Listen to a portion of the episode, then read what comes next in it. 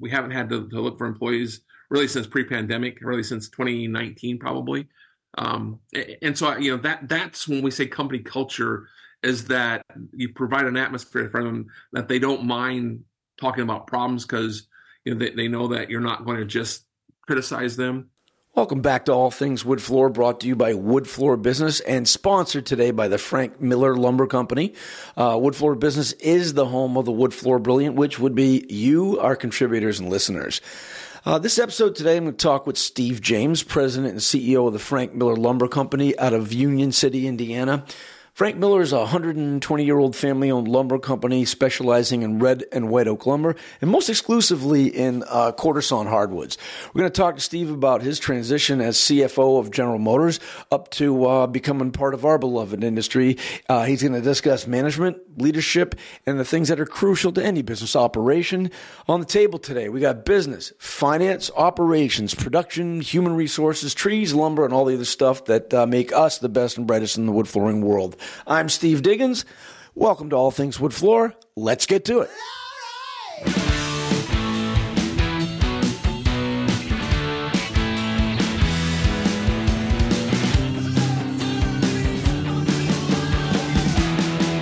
All right, Steve James, welcome to All Things Wood Floor. Hey, I'm glad to uh, be on your show with you. How have you been, sir? How's the new year treating you?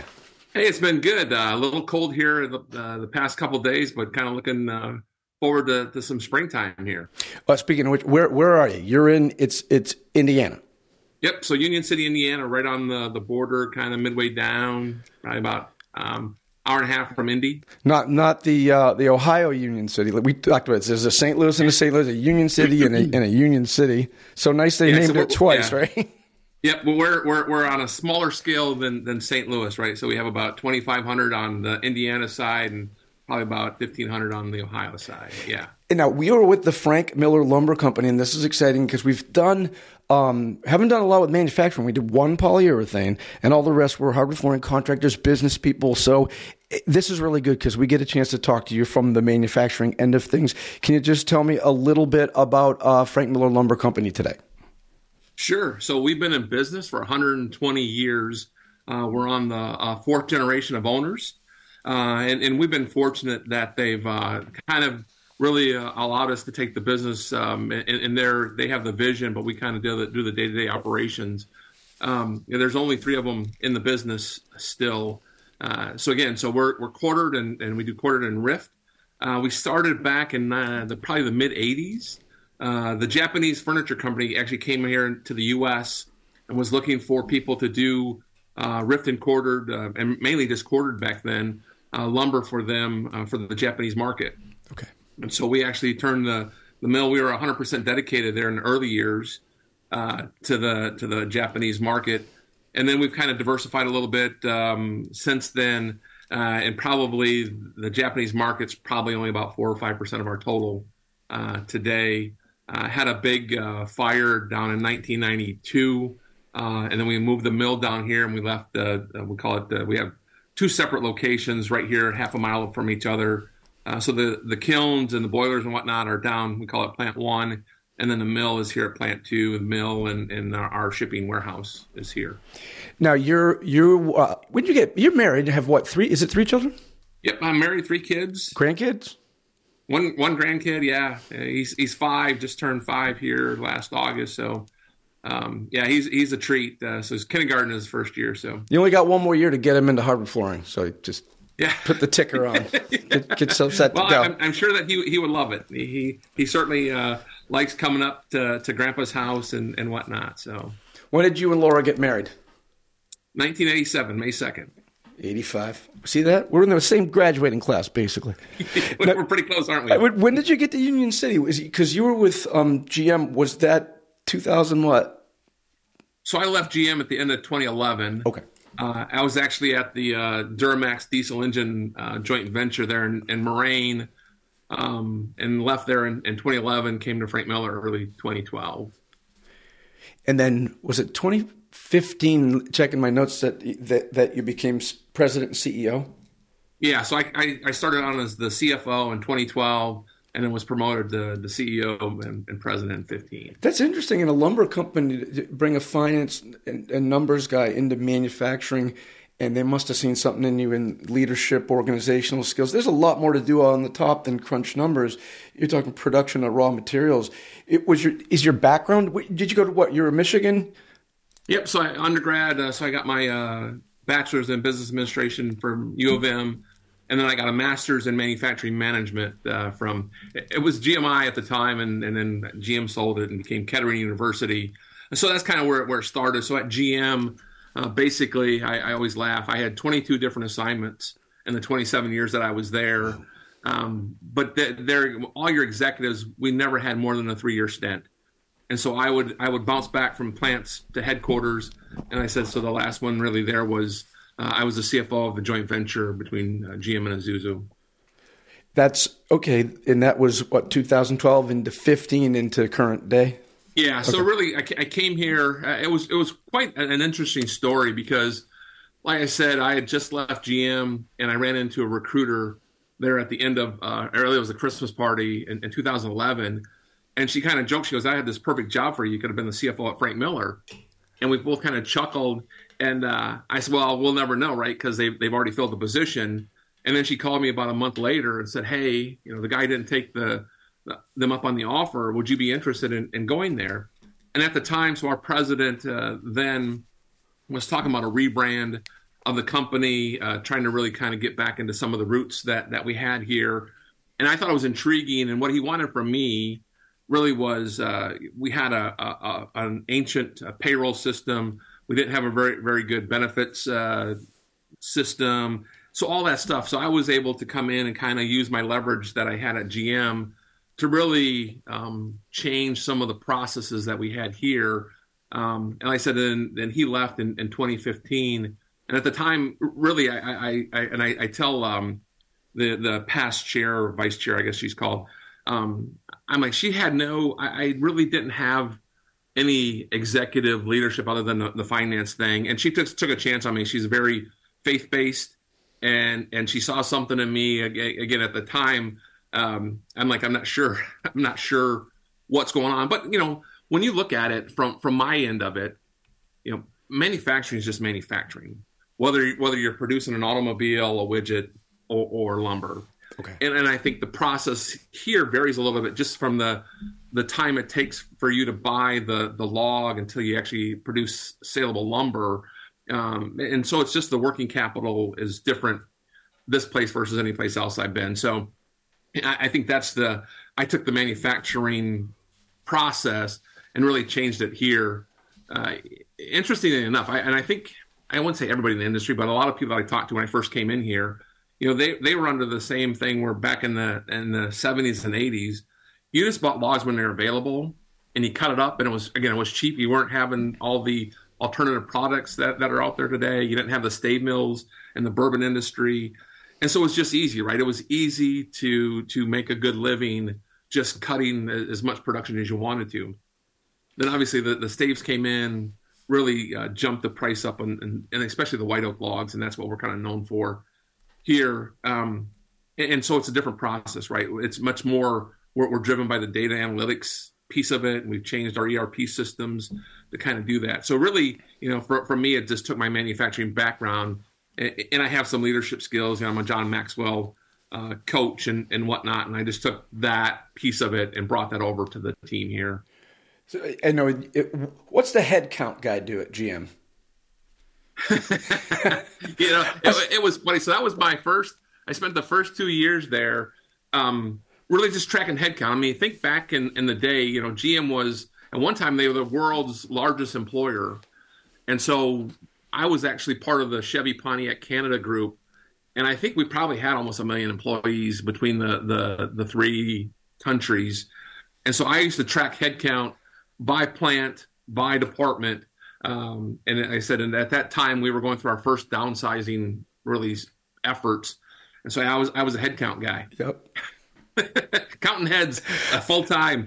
I, uh, I, saw it somewhere online or on your resume. I'm like, you were pretty ad. I'm asking what, what a head count guy is. but two of the things we're going to follow up on a little later that I wanted to go back to in your profile were um, one is the the John Maxwell leadership cope training and speaker. Um, now we're we're going to get into that a little in detail because I think it's going to be helpful for what we're talking about. But how do you, how did you get into my company was a huge Maxwell. I have every book on the shelf, and out of spite alone, I read every single one of them. But I years ago in school, you get a book and they'd say, make sure you turn it in and it better be pristine. And I never learned anything. When I got to college, I would buy the books and highlight the living crap out of them and make yeah. notes in them. I did that with my Maxwell books and there's a, there's a lot of information. There's some really good success training there. What led you to doing the Maxwell programs? Yeah, you know, it was it's really interesting because like I said when I was with GM, they did a lot of, of executive training, right? Leadership training. And so we had Maxwell and Blanchard and Zig Ziglar and Simon yeah. Sinek and, and, all those guys. And so we went through pretty much an extensive training program through them, uh, try to improve our leadership skills at, at, GM. And so it was kind of funny. So when I came here to, to Frank Miller, uh, same thing there. And, and, what I found throughout my career is we have some really good managers. We don't have a very uh, good leaders in, in, most of the organizations, especially in manufacturing. Um, and so when I when I got here, uh, it was probably maybe when I just took over as as a president. We had a little bit of a culture issue here. Again, obviously, it's a it's a it's a really tough job. We were traditional manufacturing guys where we gave out, you know, basically, you know, you have a job to do, and if you're not here, and, and the kind of the the you know telling them what to do kind of thing. And I said we have to be better leaders. Uh, I looked at the time, and I and I and I told him, I says, look, I said we can say whatever we want about this young generation. All right they're they're lazy. They're always on their cell phones. What, whatever it is, I said, but if they are are willing to fill out an application, come into our facilities, then it's on us if they leave because right. it's not it's not on them. It's not because they're lazy. It's because of our culture. And so I really started to to, to change that culture. So we didn't we, we kind of got rid of the manager stuff and we became leaders. And so the first book I I, I uh, taught my leadership group was the five levels of leadership. That's right? the best one. It is. Again, it's very simple. You got that. You're doing do. fine. Right. And so I, I, I took that, and then um, it was kind of interesting because my HR director at the time went to this uh, SHRM program. She kind of went there uh, for the monthly review, and they had this Maxwell guy come in and, and talk to them. And, and she's like, Steve, she goes, I, I, can't believe this, but this guy's actually talking about all the same stuff that you're you're you're um, doing with us maybe we should get in. And we had, we actually had a millwork company at the time, and we were struggling in, in the millwork business. But she says maybe we can bring him in and, and we can teach these guys the, the 21 levels of, of, of leadership as well, uh, which is again it's another great one of his books. And so I brought him in, and he's like, "Hey Steve, you know, did you realize that there's actually a program that we have all these you know, that Max was training a lot of us to be these speakers, trainers, and coaches?" And and I'm like, "Never heard of it before." And so I got involved with it. He's like, man, you'd be a great, uh, you know, speaker. And so I, I, did. So in 2019, I actually became certified. And, uh, and in fact, I'm gonna, I'll be with John here uh, next week uh, at his. Uh, he has a, a, twice a year conference, and so I'll actually get to spend some time with him and his his staff. And so that's kind of, you know, it, it pulled everything full circle for me. Is you know, I think he's still the best author on leadership. He makes it very simple like you said, there's there's tons of books out there on leadership. Most of them are pretty complex, and they're selling something. You know, John just tries to to simplify everything, and so it's easy to teach for, for me. And so, yeah, that's kind of how I got into it. I know I lived for years in the self help aisle, and I, I think when decades later I came across Maxwell, the idea was, wow, today, if you don't have the time and people don't even read 144 characters, he covers everybody and everything in this abridged version. It's all there, and yeah. you can kind of use it like a like a resource guide. You just go back over the stuff and back over it. There's something useful in all of that. Large corporations tend to do quality control groups and meetings and things. Some people don't get it, they don't like it, they don't grasp it. But the people that do, I believe, become leaders. And like you said, every company needs leadership, not just management. Yeah, they, yeah, the, the, you know, and the cool thing with Maxwell, like you said, is that you can go back and reread it, and you'll pick up nuggets that you didn't have because you you're, you were not ready for it the first time that you read it. And, and, again, so I always try to in his books what's the three main nuggets I want to get out of that? And so I'll, I'll, I'll flip through them. Here's the three nuggets I need to go practice, and then kind of reread it and you know. So you're also on the RCU board and the what are you on the board of directors for the YMCA? So, yeah, so actually I, I, just left the RCU and the what YMCA. Is, what is the. RCU? I don't know what that is. So so the RCU it's kind of interesting and, and we're unique here in Indiana that they combined the economic development, tourism, and chambers into one organization. So I was actually when I started with it, I guess it was I was in it for ten years or so. So yeah, um, probably 2015, 2014, I, I, started getting involved in that. And we were actually just an economic development. So I was on the economic development board. And then again, we just had this visionary, again, talking about a, a great leader. And, and she started doing some research, and there was a few other ones that were out there that actually combined the three different uh, groups into one. I mean, think about it, especially when so our whole county is only 25,000 residents. All right.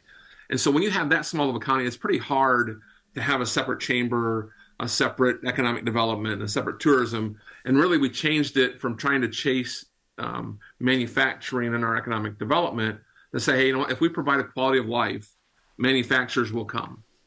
And so, yeah, so I was kind of on the initial set of, of getting all that set up. And I said I was the chairman of the board there for uh, a few years. And, and I said, I've, I've relinquished that uh, title. Uh, and then I was on the YMCA for 10 years as well, president there, just the local. Uh, again, it's really important for, for me is that someplace for our youth to go.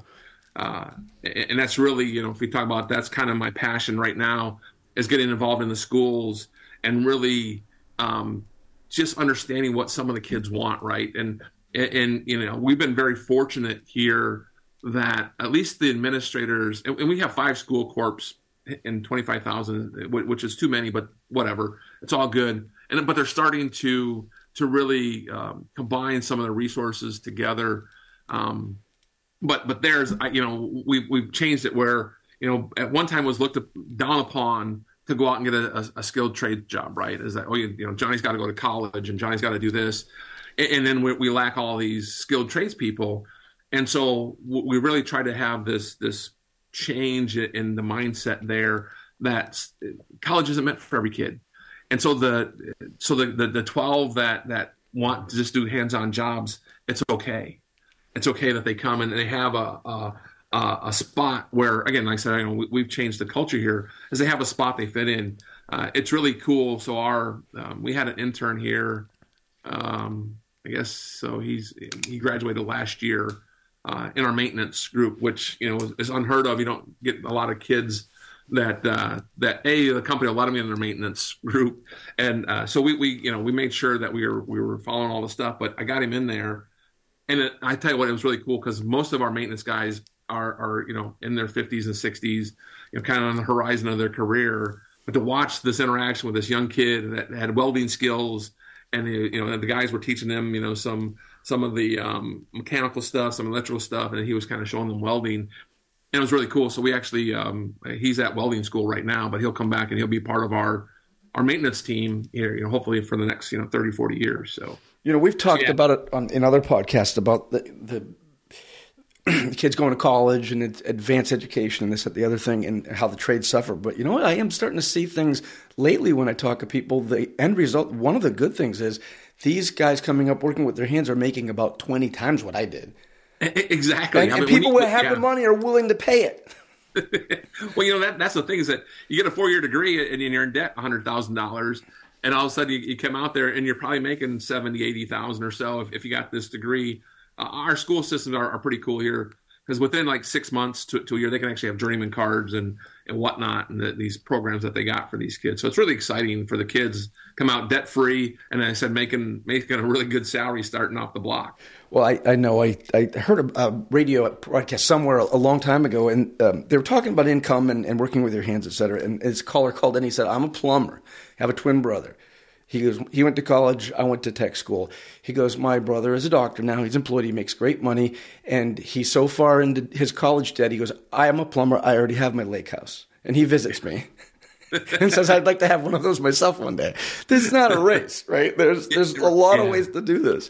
Yeah. Um, yeah, I, I tell you that when I was in school, my mother was really academic and spoke several languages, but my dad was a, a Marine street tough kid I took every shop class for every writing class I took, and I'm so lucky I took those shop classes. I wouldn't have known how to do flooring, plumbing, electrical, whatever. They're great skills to have. I think you're absolutely right. Yeah. You know, it's interesting. I've done all these podcasts and I talk to people like they and they give me a nice little list. They say, "Who would you like to talk to?" And then we suggest this person, and they're all the best and brightest of the industry. And the weird thing is, when I ask them where they're from, they're always from where you, Indiana, Illinois, Chicago, Wisconsin. Is that the heartland of flooring? Are you seeing this? I see so many people, people from Boston. They go, "Oh, I was born and raised in Indiana." Yeah, you, you know it's amazing. So um, we're part of all of the associations, and and the, the biggest one attended is always the uh, IHLA here in Indianapolis, right? So Indiana, what is that? Our Lumbermen's Association uh, just had our convention here a couple weeks ago, and, and there's like 1,100 people there. And, and so yeah, so when you look at that, I mean, you know, we at the Hardwood Manufacturers Association, you know, we got a couple hundred, maybe maybe two or three hundred, and and, the national, even the, the NHLA uh, doesn't get the, the, the crowds that we get there. So I, I do think that something about really the Midwest, and, and I said you don't have to be from Indiana to to come to the to the convention, because I see a lot of people. Like I said, you know, Kentucky, Tennessee, Illinois, Ohio, uh, Michigan. So it's just really that the camaraderie there, and I think, you know, for me, that's what I love about the lumber industry.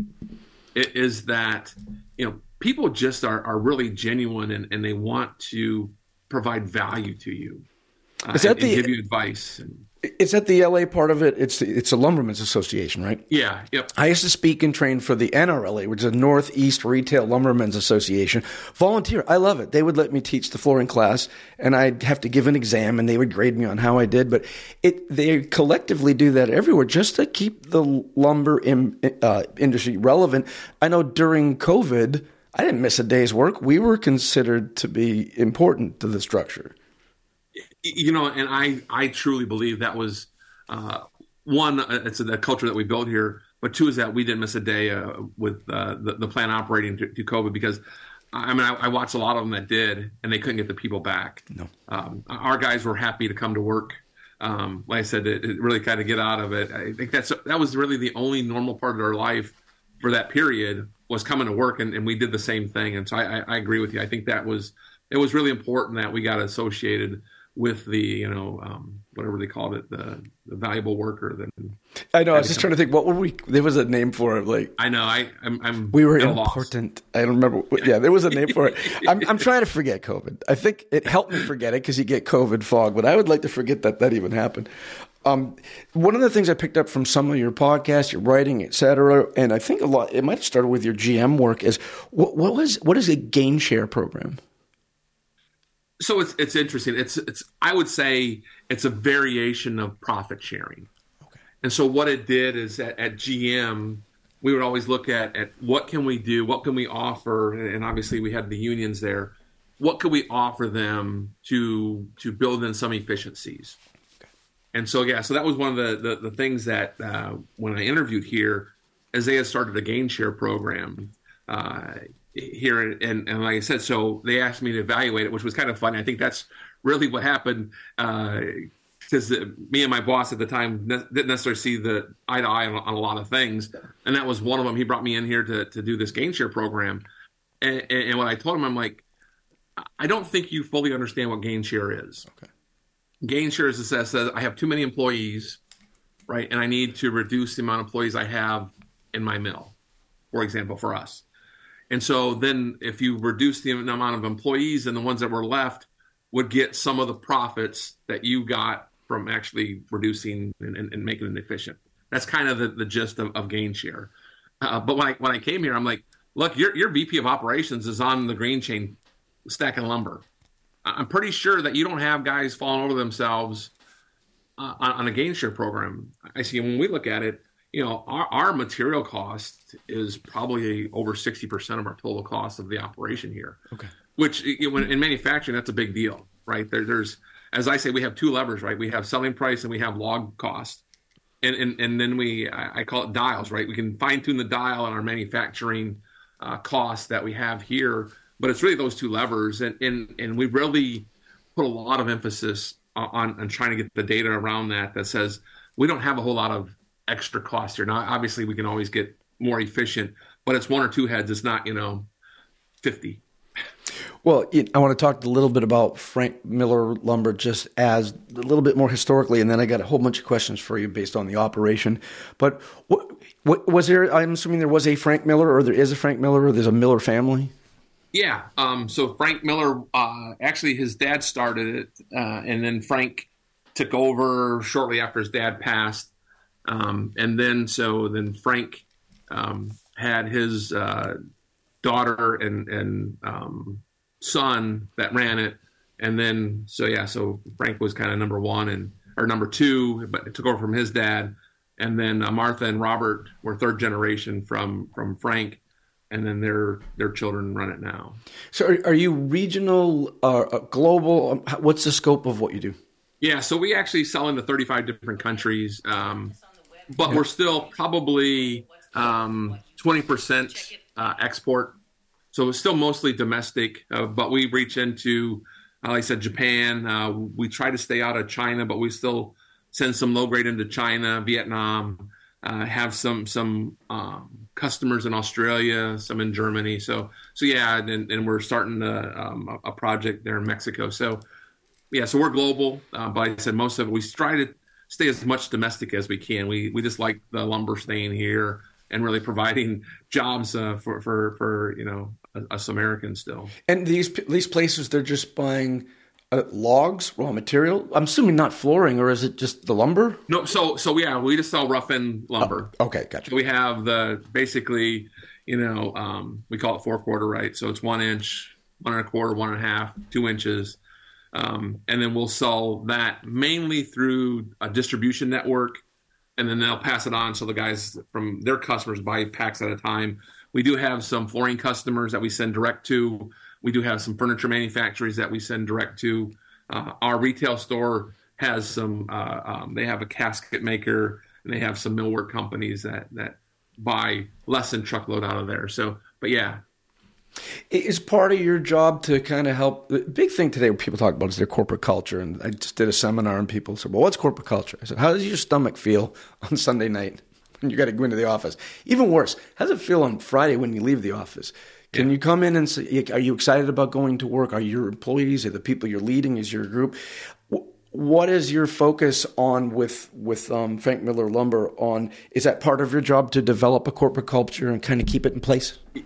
Yeah, that, I mean that's really been the the I would say takes up most of my time or took up most of my time um, before is really so what what I consider that, like you said, is what keeps employee. Uh, I mean, I, I tell our our managers all the time, like our job is to figure out how to get the employee to come to work versus stay at home in bed. Right. That's our job.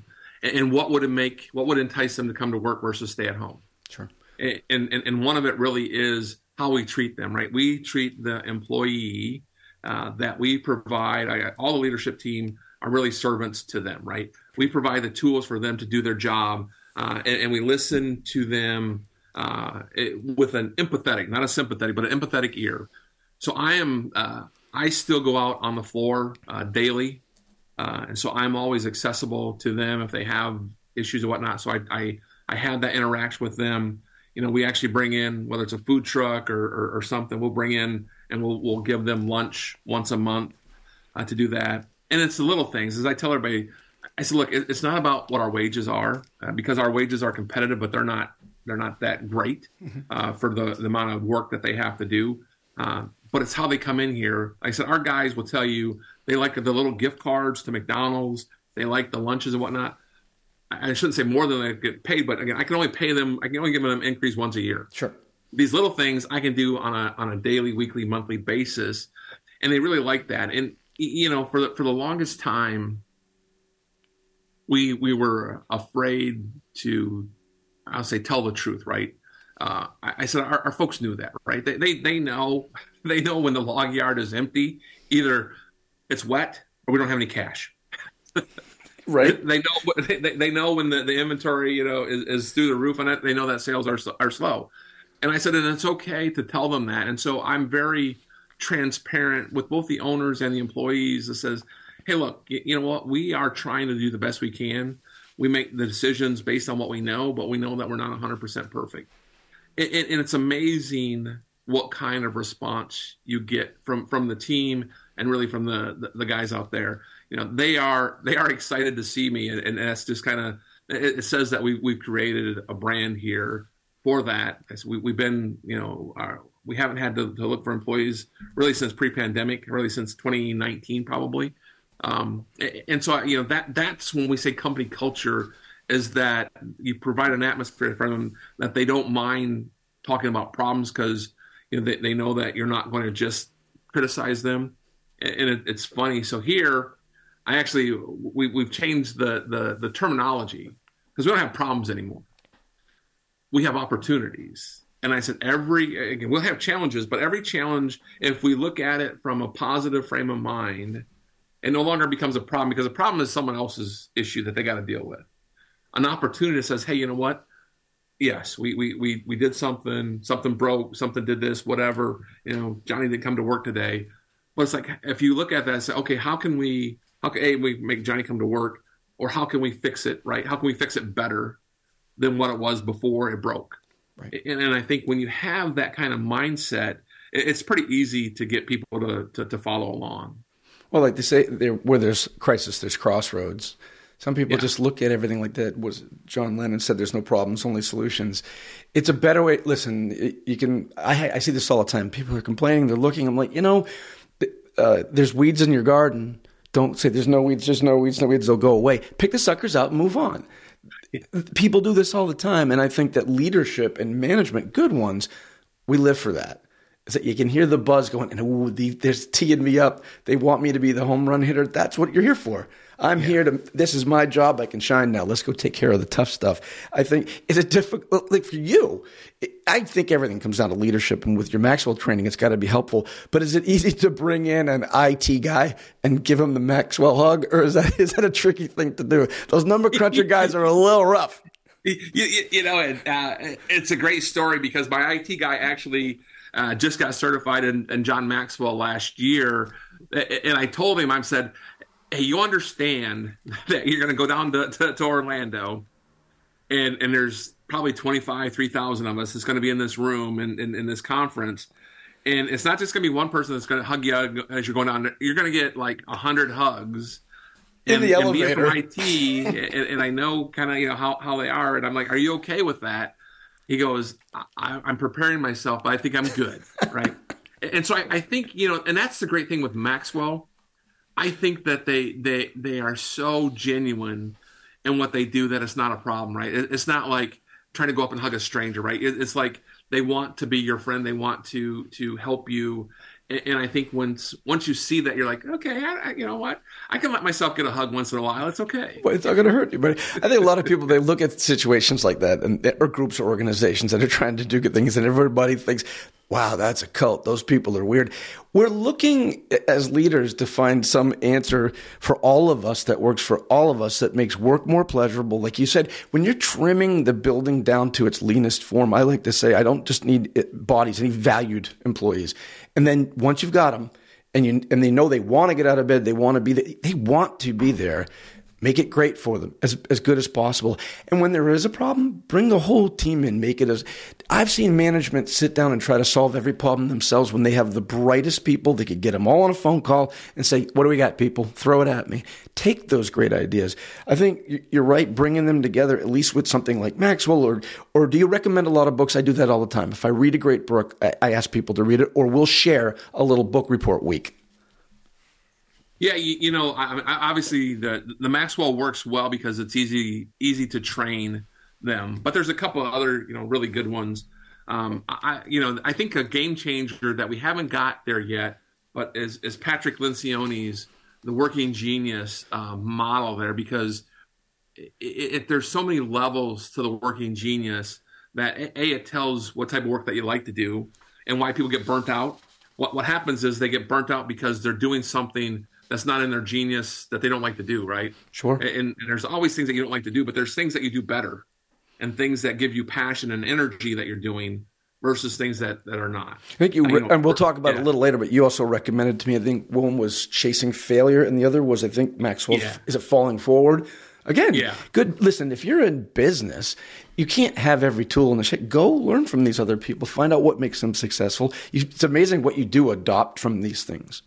Yeah, you know, and that's the other great thing with, with Maxwell. He's always bringing in other people, right? I mean, you know, we we've we've got to meet uh, um, Dave Ramsey and um, geez, all, uh, there's so many that uh, Jeff Henderson. Uh, all those guys are are just uh, amazing um, folks that, that you get to, to listen to them as well. And Ryan Leak was one that, that he did the the um, chasing failure. He was on uh, Live to Lead that that we host here last year, and so you're always getting all these guys come in. You know, even uh, um, Tyler Perry came in and it was a speaker with, with John one time, and uh, Carly Fiorina. I mean, all those folks are, are are part of his network, right? That he can bring them in and, and, and give that. And like you said, there's just as much knowledge you can get. Uh, I found that same thing is is that there's a nugget or two from all of them, right? That you want to try and, and, and replicate as, as best you can. Well, the good- make it genuine and authentic, but but there's lots of stuff out there that, that you have. I think what, what you're saying is you're bringing that leadership approach. You got to be the band leader. Yeah, you, you know, I mean, you, you, talk about that, and I, th- I think we we've we touched on this before, but it's that it's that you know finding the right person and finding the seat on the bus. Like you said, I need some sales guys to sell. I need operations guys to to, to go manufacture. But what's really, I think, and what we've changed it kind of to the next level here is we're looking what fits our culture, right? What if a guy has the right um, character and and things that we're looking for? Uh, you know, I, I I mean, I, I I don't know if I, I coined it or not, but I like the phrase. Sometimes we change the seat on the bus to fit the guy, right? Is that we want him in the right seat, but sometimes you know, especially, and I think that's where manufacturing gets kind of in the weeds a bit, is because well, we have this function, and you got to perform that that function and, and, and do all this other stuff, and so we're looking at it, and I think that's what our philosophy was here before, is that I don't care who it is, that this guy just got to provide that function, It- and I always say, you know what, this the some of the guys that we have aren't the best technicians, right? But they are great for Frank Miller lumber. And, and, and so we have to adjust what their strengths are. And that's a lot of what that working genius is. I have to adjust it to their strengths because then I can pour a lot more out of it and they feel more value added, right, from them and they feel more appreciative and that and they're they're adding something to the, the company. And I don't think that in manufacturing we, we haven't really explored that that um, dynamic yet. And that's what really we're trying to do here as well. Um, to explore that dynamic because I think it's really important that the old traditional manufacturing jobs still need we still need to get work done, right? You still need to to to pile boards, and you still need to do all that stuff. But how we do it is really on us. And like you said, it's when I get everybody together that says, "Hey, you know what? I know we've been doing this for the last twenty years, but have we ever thought about doing this?" You're like, "Hey, that's a great idea. We should go test it, right?" And and I think that's what we're trying to do here as well. Is is what is it that we've been doing that it's causing us a pain for the last twenty years? They're like, does it have to be a pain? It doesn't really have to be. We've we've allowed it to be. This episode is sponsored by Frank Miller Lumber. For more than 120 years, Frank Miller Lumber has been a family run business continuously operating at its 20 acre founding location in rural Union City, Indiana. Frank Miller Lumber is among the world's largest quarter sawn hardwood lumber producers specializing in the manufacture of quarter sawn hardwood lumber, with the bulk of its production in white oak and red oak. Other quarter sawn hardwood species include cherry and hard maple. Being part of Frank Miller Lumber means being part of more than a century of proud history and a thriving and growing culture. Now let's get back to our talk with Frank Miller Lumber's Steve James. When you're working with all these systems, especially in lumber, is are, are there systems? Is it just pencil sharpening, or are we talking lean manufacturing? Explain lean manufacturing. That's got to be something that's more in your wheelhouse. Sure. Um, so for for us here, uh, and again, I'll, I'll just go back to the the team. Like I said, we have a lot of great minds uh, on the team, but for us, it's it's really about um, it, it's it's doing the margin analysis. Okay, so that's really what lean manufacturing is. It says, all right, what what is what can I do to to reduce my cost in manufacturing, either reduce my cost or increase my volume, right? I mean that's kind of what what lean is. And then the the the piece of how you get lean really is organizational tools. it, it, it's making sure that I'm not taking you know 15 steps to do you know step one and have to walk and the new step two. It's like, hey, let's make sure that we're in sequential order, that we're the most efficient in doing our job. But for us, really here, like I said, is is that we just uh, I guess it, it, feels like it was just yesterday. I guess it's been a year and a half ago. We switched over to, to DMSI's agility and elims system here, which is a lumber system, and, and really uh, the agility is more on the sales uh, side of it, um, and then really elims is kind of your inventory. So we actually switched over that um, about a year and a half ago, and so the cool thing now for us is I can track. I say actual costs, and it's pretty close to accurate, but so I can track all the log costs in a specific bundle. Through the whole process. Before we used to only be able to look at it green and then it went into the kilns and then we re repackaged it and we, we lost all the cost. So now we actually can keep the costs associated with that bundle. So when I go to sell it, I know what my exact margin is that I put into it. Uh, and I think that's that's really been a game changer for us. As I as I used to talk to my CFO, and, and, and it was it was kind of funny at the time. He's like, "I'm not the guy to to bring in a new system for you. If you want if you want that, I'm not the guy." And so we went through several month ends and, and, and for the financials. And I'm like, hey, are you going to guess what the number is this month? Because we don't know. And we had the old system had 16 variables. We had standard cost, and, and you had no idea until you found out what your average selling price was, what you what went through the mill, and, and, and all that stuff. And so we had really 16 variables that we could never predict. And so now we basically have uh, a few. We, we, you know we still have some some ways to go in some of our analysis. But you know, now you're looking at yield. All right, what's my yield coming through, and I can see it real time on if the yield's up or down. And I look and I, I do the re- root cause analysis on that that says, hey, are my guys grading um, and and um, scaling right? Uh, if, so if there's they're off there, then obviously it's going to affect my yield. You know, what are we doing through the, the mill here? Are we are we chopping up too much? Is it go, going through the, the trimmer and the edgers? so we can actually pinpoint some of those costs now and start looking at some of those variables same thing on, on the, the drying side as we look at shrinkage right so we know when the shrinkage is up we've, we've figured out something that's happened in the process and we start going back and doing that deep dive and so really for us it's allowed to put numbers to, to everything that we're doing. And versus before it was just a process right? I had a drying process. I had a you know and, and so all of a sudden we, we've kind of looked at it. Everything now is about what that bundle costs uh, versus the price that we're selling it for, and so it's it's much more accurate. Uh, still, like I said, we still have some tweaks to it, but I mean, like I said, for us, it's been a game changer. You know, in, in fact, as Oh, go ahead. No, no, I just asking. Yeah, because I think in lean manufacturing, a lot of people think it's just sharpening pencils, going in, cut cost, cut, cut, cut, cut, cut, cut, cut, and giving nothing back to the system. But right, you have to look at well, we need certain tools and investment to make a profit here.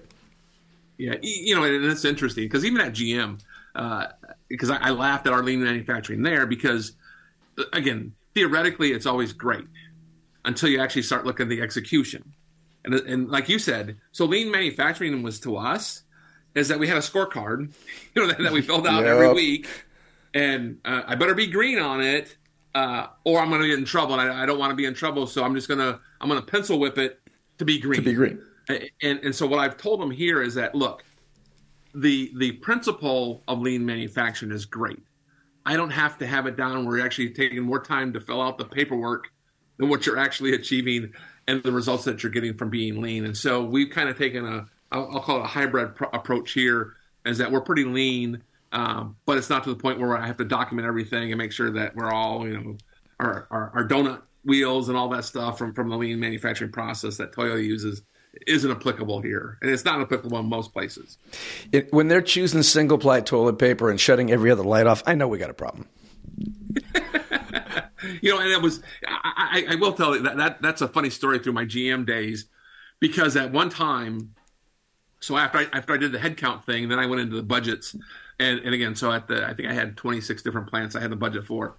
Well, we used to have them. They they used to have to fill out 156 lines of budget okay, for the manufacturing cost. And of those, whatever it was, 20 of them were how much toilet paper did you use? How much paper did you use? How many, um, uh, and I'm like, look, you're letting you're letting millions of dollars out the door for all the other stuff that you're doing, and we're focusing on paper and pencils and toilet paper. That's ridiculous. Right. People are going to bring their own. Uh, let me uh, like. I'm going to give you like a three parter here because, and I want to talk about the, the, actual lumber portion of it. But when we're talking about what we have been, the Frank Miller team and, and your organizational skills at that, what is it like with your your team? What are their primary goals, or what do you expect from them as a team each day, and how do you know it's working? So for us, um, and again, we keep on refining this. So I have a scorecard that we review the scorecard every month, and so it's really what our our organizational goals were. You know, so it's your um, basically it's your sales, right? It's your cost per unit, uh, it's your safety, you know, uh, throughput, stuff like that. But what we we've done here recently, uh, you know, to, to kind of get to your point, is we've developed smart goals because I believe this is the new normal for, for at least for, for our portion of the lumber industry. You know, you had the the um, the pre-COVID years where it wasn't bad. I mean, it was kind of good. Then you had the COVID years, and when then you had the explosion after COVID, and now we have this new normal that that we have to look at. What do we what do we need to do to continue to be sustainable, not just for the next couple years, what is it that's going to take to get us 25 years to you know hopefully 50 years and what process are we putting in place and i think that's the uh, so for us so we have the the scorecard so i still measure all the the pertinent stuff but everybody now has a, a smart goal. Like again sales has to increase two customers in the southwest region. Our marketing says hey we have to have a red oak campaign going here. We have to do we send out samples to that. You know our uh, our HR team, you know, what is it uh, for me when we look at uh, when we have to replace a job, and, and we certainly, for us, I mean, we still have, I think it's probably two thirds of our salaried uh, employees are over 50 years old. So at some point in time, there has to be a succession plan rolling out here. Um, how can we get young talent in here? And, and I believe that you know you're starting to see people going off of Facebook and, and off that stuff, and they're they're having these reels I said, you know what? We still have the billboards, but the billboards is only going to get a few people in here. I go to the schools, but they really are interested in what does the job look like. And so we're actually creating like employment videos for for you know new hires and, and whatnot to see they can kind of see the thing. So we're just producing a, a maintenance video here. So that's on her agenda there. It's on her agenda to to look at the the benefits that we're offering our, our folks you know, finance again, same thing. How can we how can we lean up the organization? How can we use some technology in here uh, to that stuff? So they all have their roles, and then really we try to meet weekly and, and talk about where we're at from our smart goals, and then what does the vision look like uh, going forward. I mean, we do SWOT analysis, uh, so I'm very into what does it look like from a visionary standpoint. And let's talk a bit about the actual products and what you do because I think you guys are a little bit different when you're talking the lumber that you do. Um, is Frank Miller? Is is it all Quartersawn Everything's Quartersawn. Yeah, so we actually, I, I should say, it's not all. Okay. Um, here at the mill, it's yeah. So we we Quartersawn everything. So we don't we don't have any plain sawn at all. Okay. So we yeah. So we Quartersawn. We produce the quartered and rift, and that's what we sell out of the the mill here. I said we have a brokerage firm that actually buys uh, lumber from other mills, pretty much down in, in, in Tennessee and whatnot. Um, and then we have our retail store that brings in some exotics and some plywoods and whatnot. But but everything we do in the mill is quarter Quartersawn.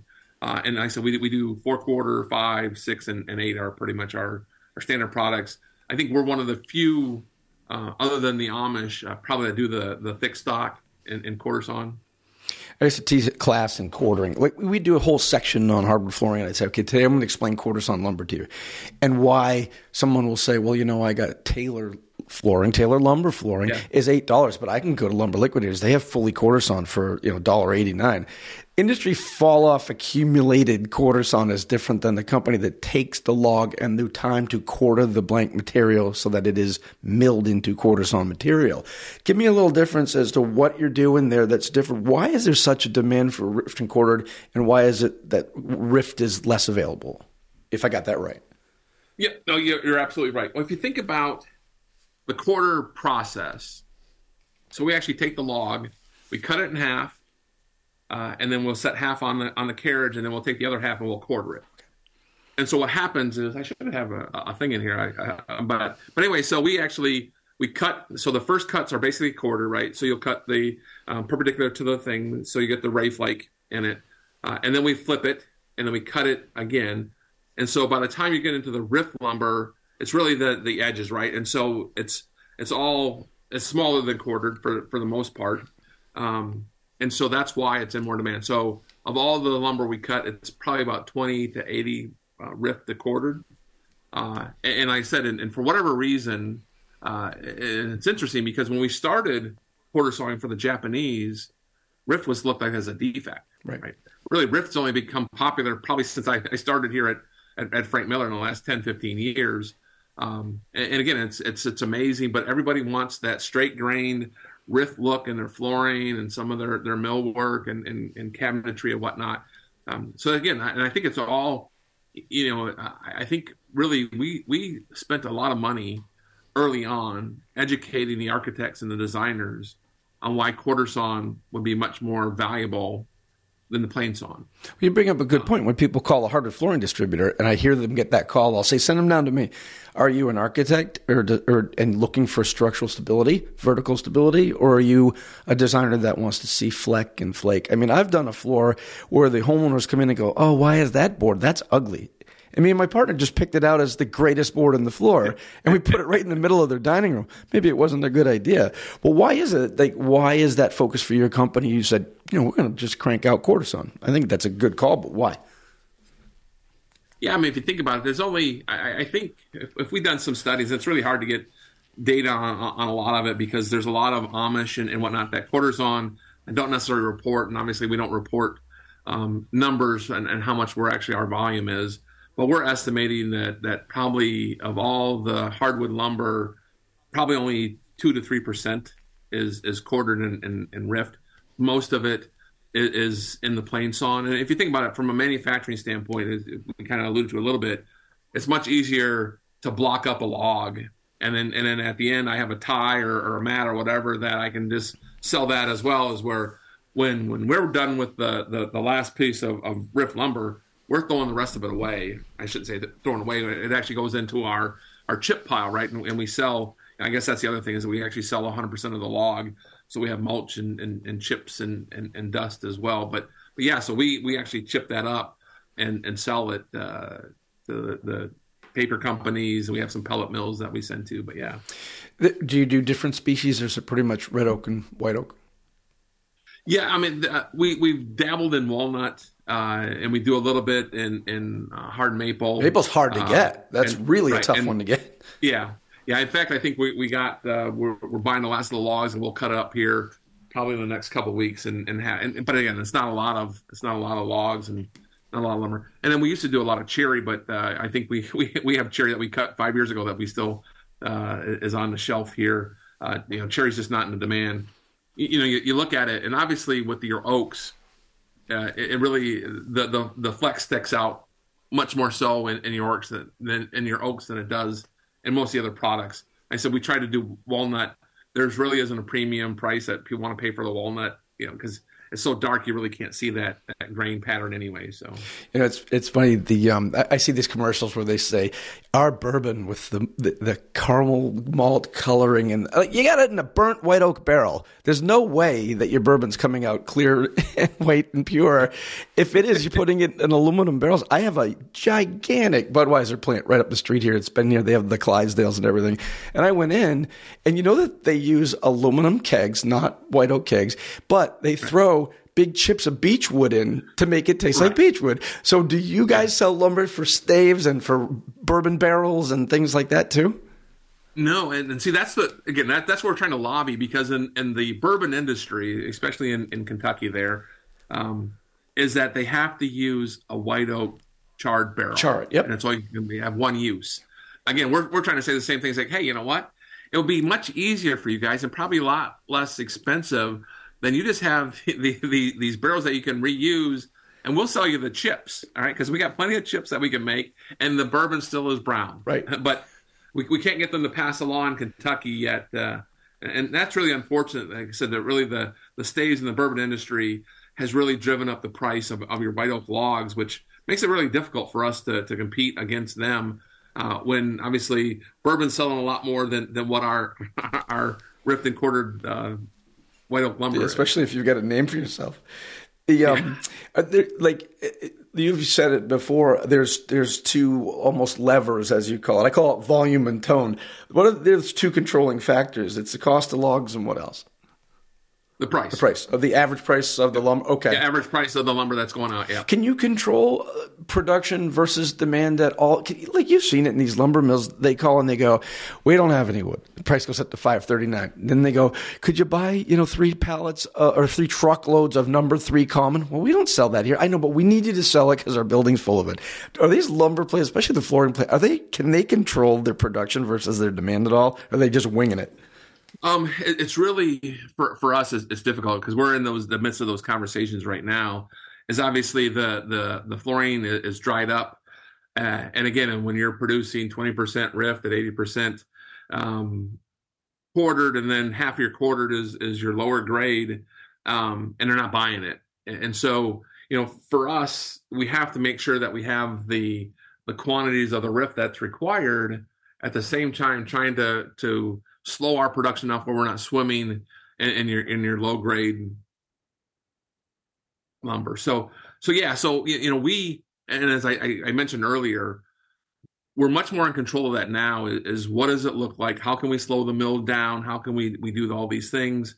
Um, so yeah, but that that's again for us, it's really tough because you you don't want to be out of a specific um, grade or, or, or rifter versus quartered at the same time, you can't be swimming in either. And, and I said that for that two years, what, 21 through 23, or really the first half of 23, we had no problem selling everything.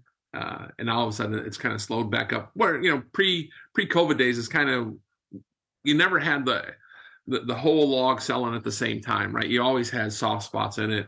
And so, like I said, we've really been after this, well, probably for 10 years at least. What does that look like? What is the ultimate, you know, um, kind of lumber on hand versus what's in process.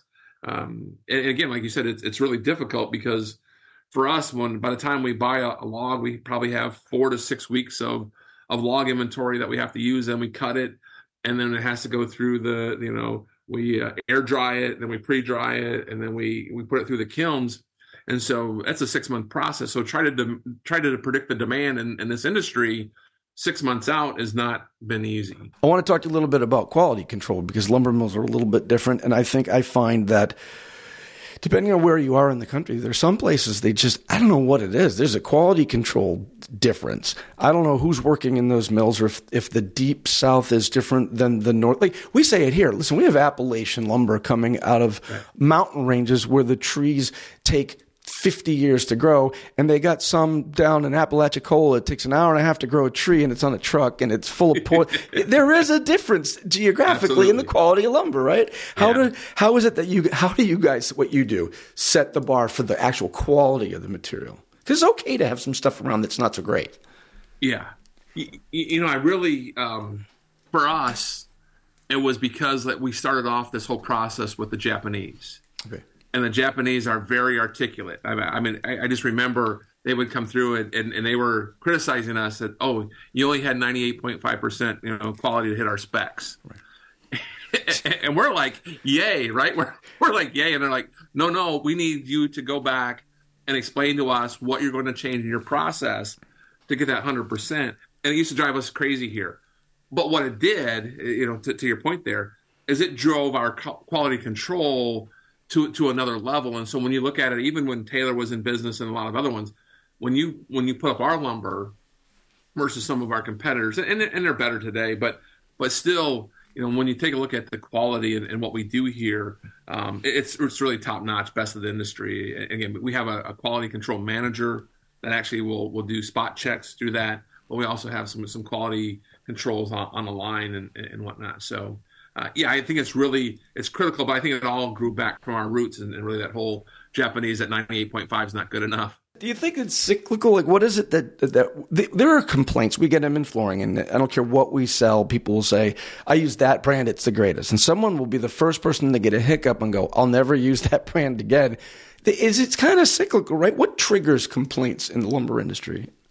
You know, it's it's it's interesting. So for us, it's when uh, when the demand is high, you don't get any complaints about. Oh, I mean, you no. Can, you know, I'll take it all. Like, just sell us as much as you can. Yep. When it slows up, all of a sudden, oh, you know, that, yeah, that's not a selecting better, right? That's you know, it's got a couple of knots in it, or it's got this, and and and, and we've been really fortunate, I, I would say, with our customers, and, and, we've built a lot of relationships over the years with with our customers.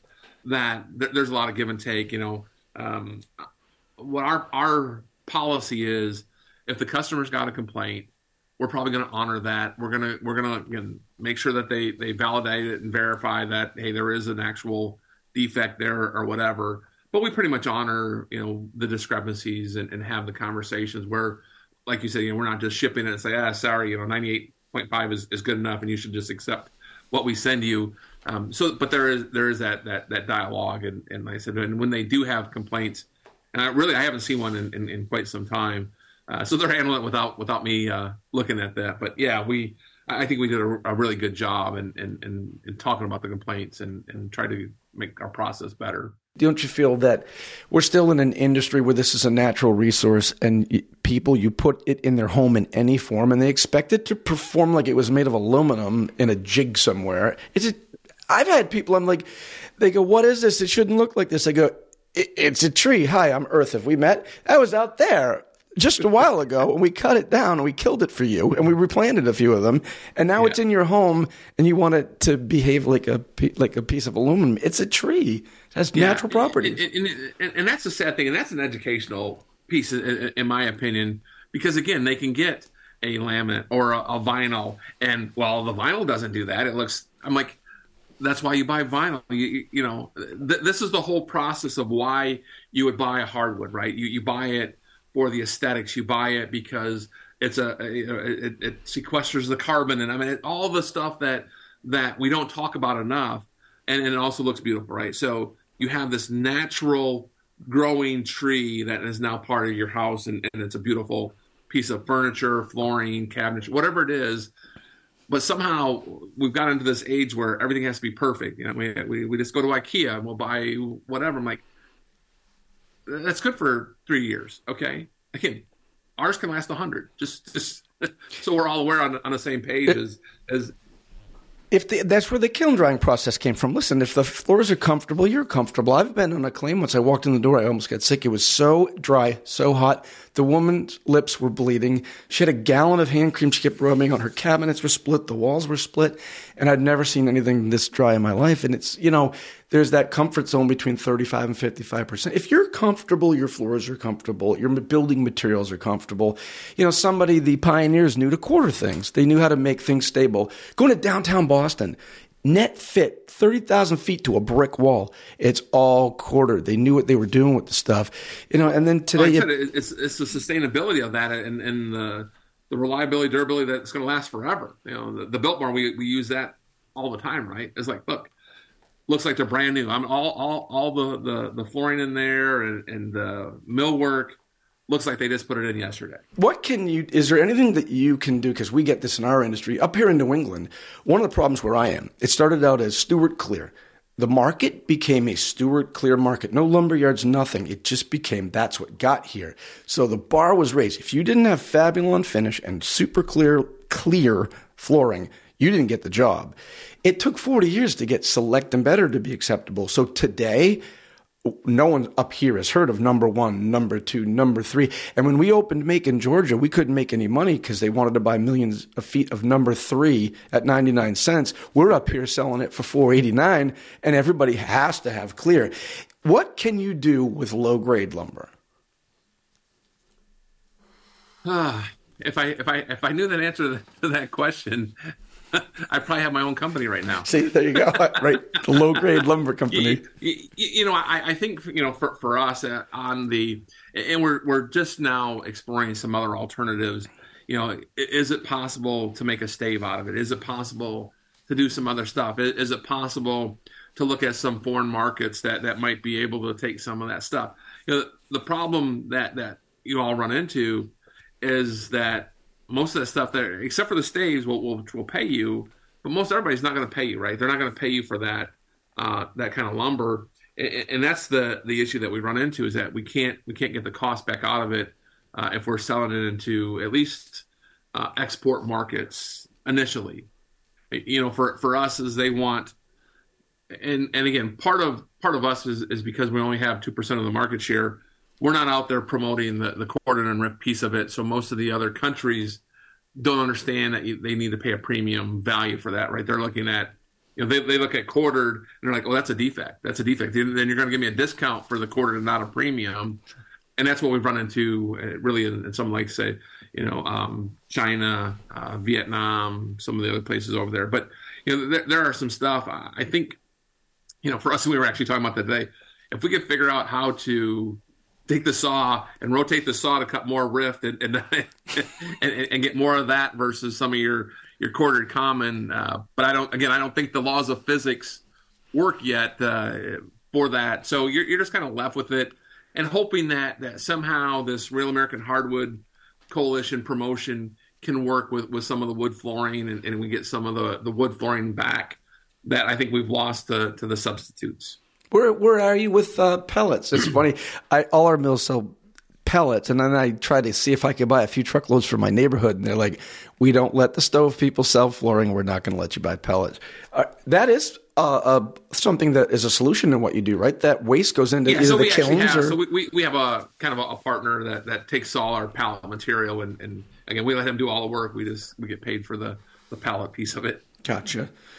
Uh, just uh, before I go on to my rapid fire questions and let you escape, um, and we went over a lot about leadership. So I think people, when they go back listen to this podcast for Wood Floor Businesses, to listen to some of that because that defining your leadership role in business is really important. It's what makes groups and teams successful. When you have leaders and you bring in that compilation of minds together, you start to set goals, which is the key to all of it.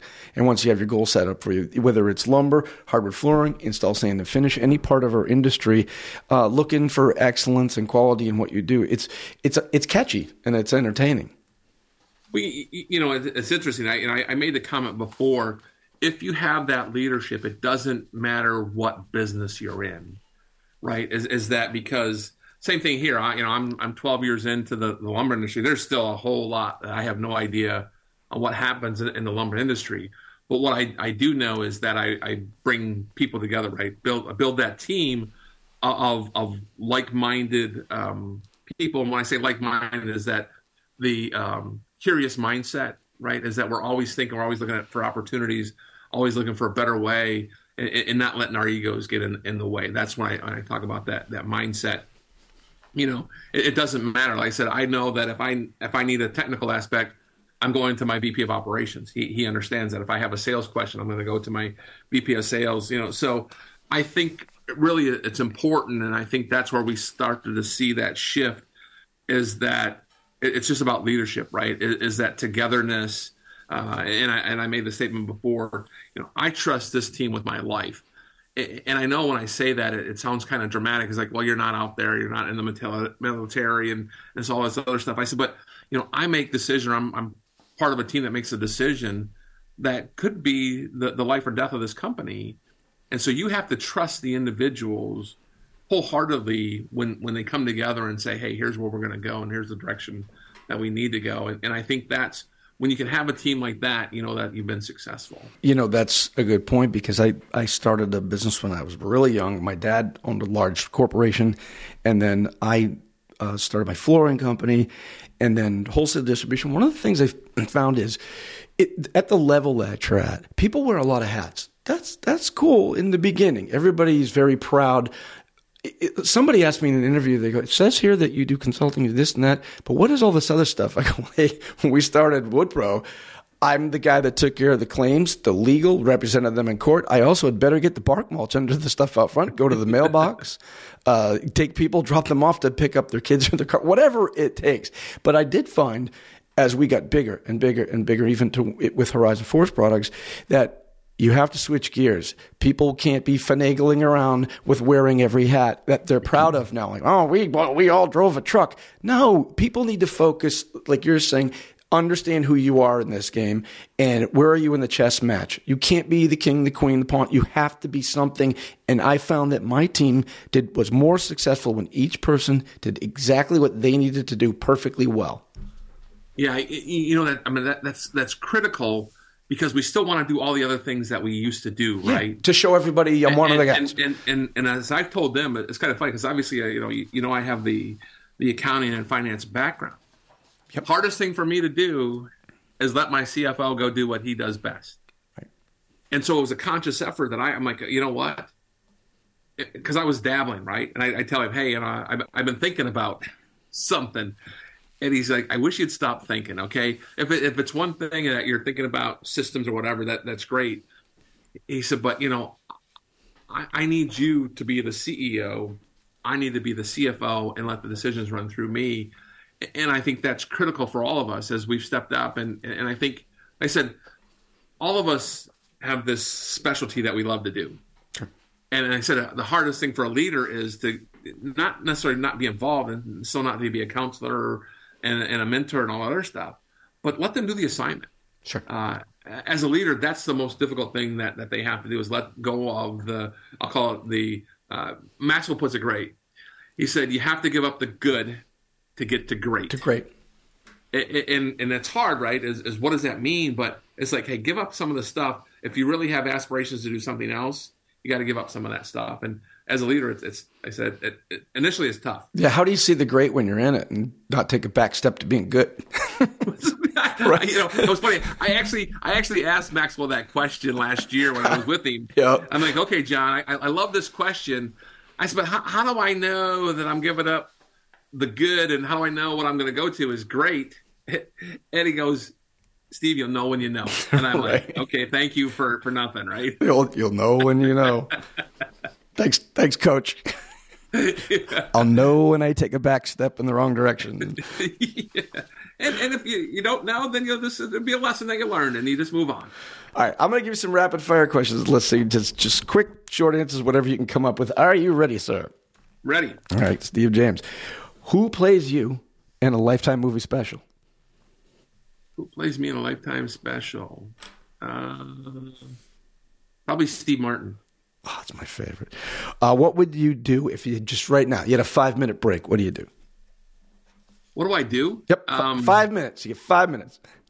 Five minutes. I, am probably deciding what book I'm going to read next. Okay. Uh, if you weren't in manufacturing, what do you think you would be doing?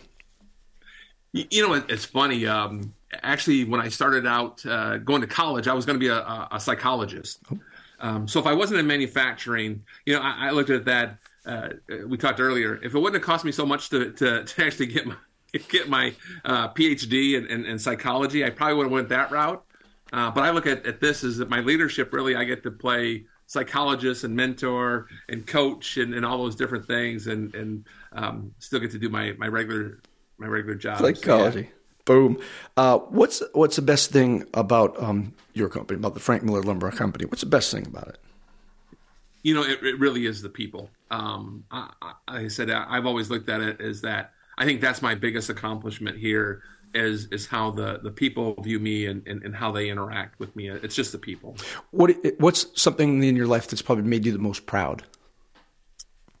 Uh, the most proud. Um, probably you know getting married to my wife and, and having me you know stay humble for for 36 years now good answer you have a favorite pastime favorite pastime um you know so so i actually have a pond at my house. So so fishing and, and golf would, would probably be one two uh, and you can switch them on on the day right? I love it. If they get if i could stop at every pond that i knock a ball into and just throw a fishing line out there i'd be good to go. Final question. Do you have carpeting in your home? I do not. Good, good answer. Well, listen, I we will talk again sometime. I really, really, really appreciate you being on the All Things Wood Floor podcast and helping us with wood floor business. They were very excited that you and I get a chance to talk because that's what you and I do. Yes, yes. who, who would have believed it, right? I, I you know, it, growing up, they were like, he, he, Steve would never talk, right? I would never be like this. And I, was a, I was an introverted kind of math whiz when I was when I was younger, and they're like, I don't. They I tell them that, and they're like, I don't believe you. I'm like, I, I know. Again, you have to grow into your role, right? It turned on you. It, that's exactly what happens. I used to talk; they'd have to take my mouth shut. Now I just want to go hide somewhere. Listen, thanks, Steve. I appreciate it. We will we will talk again soon. All right, sounds good, Steve. All right, take care, buddy. Right, yep. See ya. Bye bye. This episode was sponsored by Frank Miller Lumber, a family run business specializing in the manufacture of quarter sawn hardwood lumber. You can find more information at frankmiller.com. Thanks for listening to today's episode of All Things Wood Floor. If you liked today's episode, don't forget to subscribe, rate, and review All Things Wood Floor.